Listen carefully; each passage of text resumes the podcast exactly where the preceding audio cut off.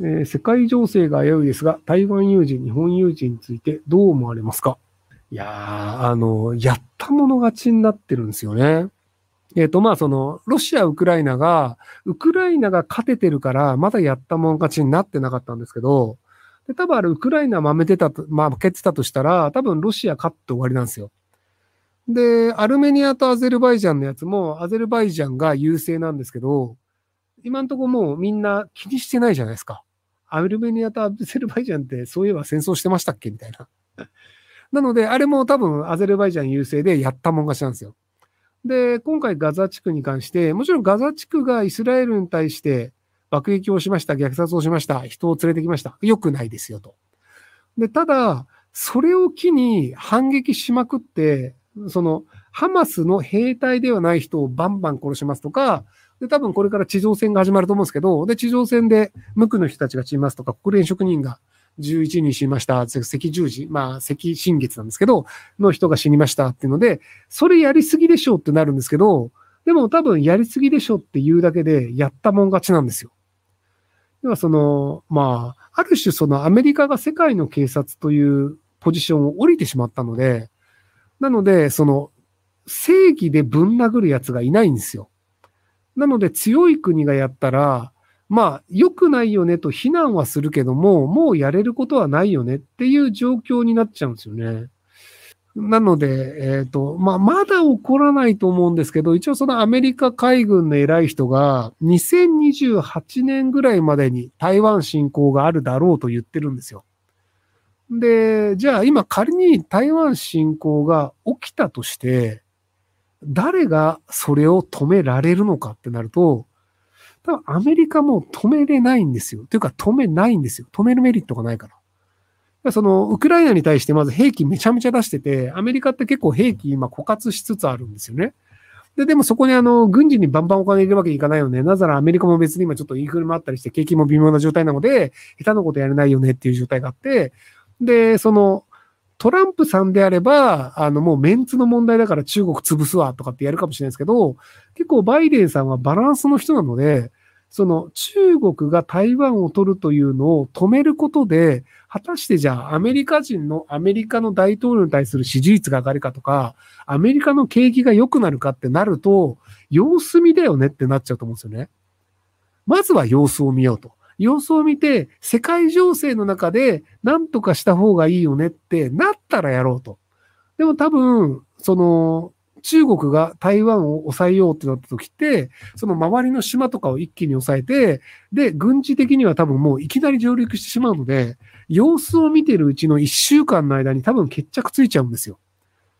その、本気出して中国が侵攻したときに、台湾の軍事力だけでは、多分残念ながら止めることはできないと思うんですよね。で、そうなって、アメリカが手を出しません。で、台湾の中にはすでに中国兵が入っていますってなると、じゃあ日本が、日本の兵隊は台湾に攻め入って上陸して中国兵だけを殺すとか不可能なんですよ。要は、どこに中国兵がいるか、どこに台湾の人がいるかってわかんないじゃないですか。台湾人の格好をして銃を持ってる中国兵と、銃を持ってる台湾人の見分けが日本人につきますかってなると、もうお手上げなんですよ。ってなると、多分そこはじゃあ様子見だよね。で、岸田首相の場合であれば基本的にアグレッシブなことはしないので、じゃあアメリカも様子見だし、日本も様子見だよねっていう形になって何もしないというところで、多分現実的にはもうそれが事態として確定しちゃうんですよね。なので、あの、日本って、その、竹島っていう国が、あの、吸ったもんだの時に韓国に、あの、まあ、武力で一応その占有されたんですけど、で、その時に日本人の漁師が殺されたりしてるんですけど、とはいえ武力でそこの島を確保されて、で、日本って未だに様子見なんですよ。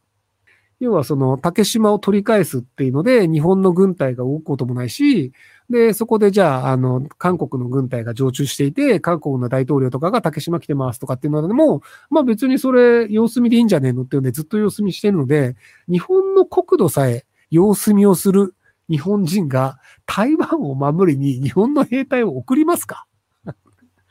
なので、多分台湾情勢は僕は様子見なんじゃないかなと思ってるんですよね。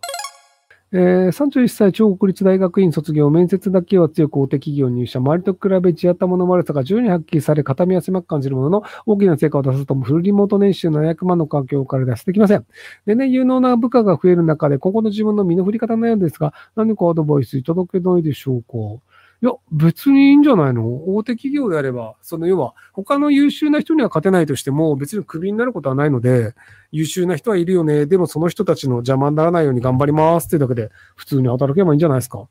その優秀な人に勝ちたいっていう、なんか無駄な野望を持たなければいいんじゃないかなと思いますけど。えー、田舎住み新社会人3年目の事務職です、えー、主に人間関係から抑うつ状態と診断されました。しかし自民が私の身で引き継ぎのため20日後からの休職、その1ヶ月弱の勤務後に退職で落ち着きました。それで私は、えー、今すぐにでも休みたいし、診断を伸ばしてもらって顔を合わせて退職してです。どうしたらすぐに休職できますか？えっと、20日後からの休職。もう診断書をもう一回もらい直して、今はもうあの働くの無理で、今すぐ休職の方がいいですっていう診断書をもらえばいいんじゃないですかね。結局その、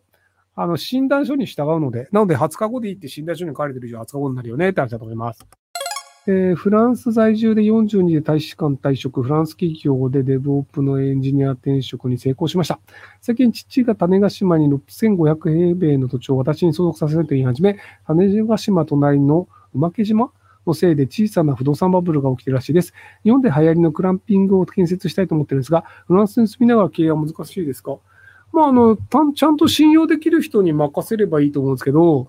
ただ、実態として、その任せちゃうと、お金はあんまり上がってこなくて、すげえうまくいったとしても、現地でお金使われちゃうっていう形になると思うので、ちゃんと自分でボロ儲けしたいのであれば、自分の家族を送り込むとかになると思いますけど、ただお金が欲しいだけだったら、もう普通に土地だけ貸し出すっていう方がいいと思いますよ。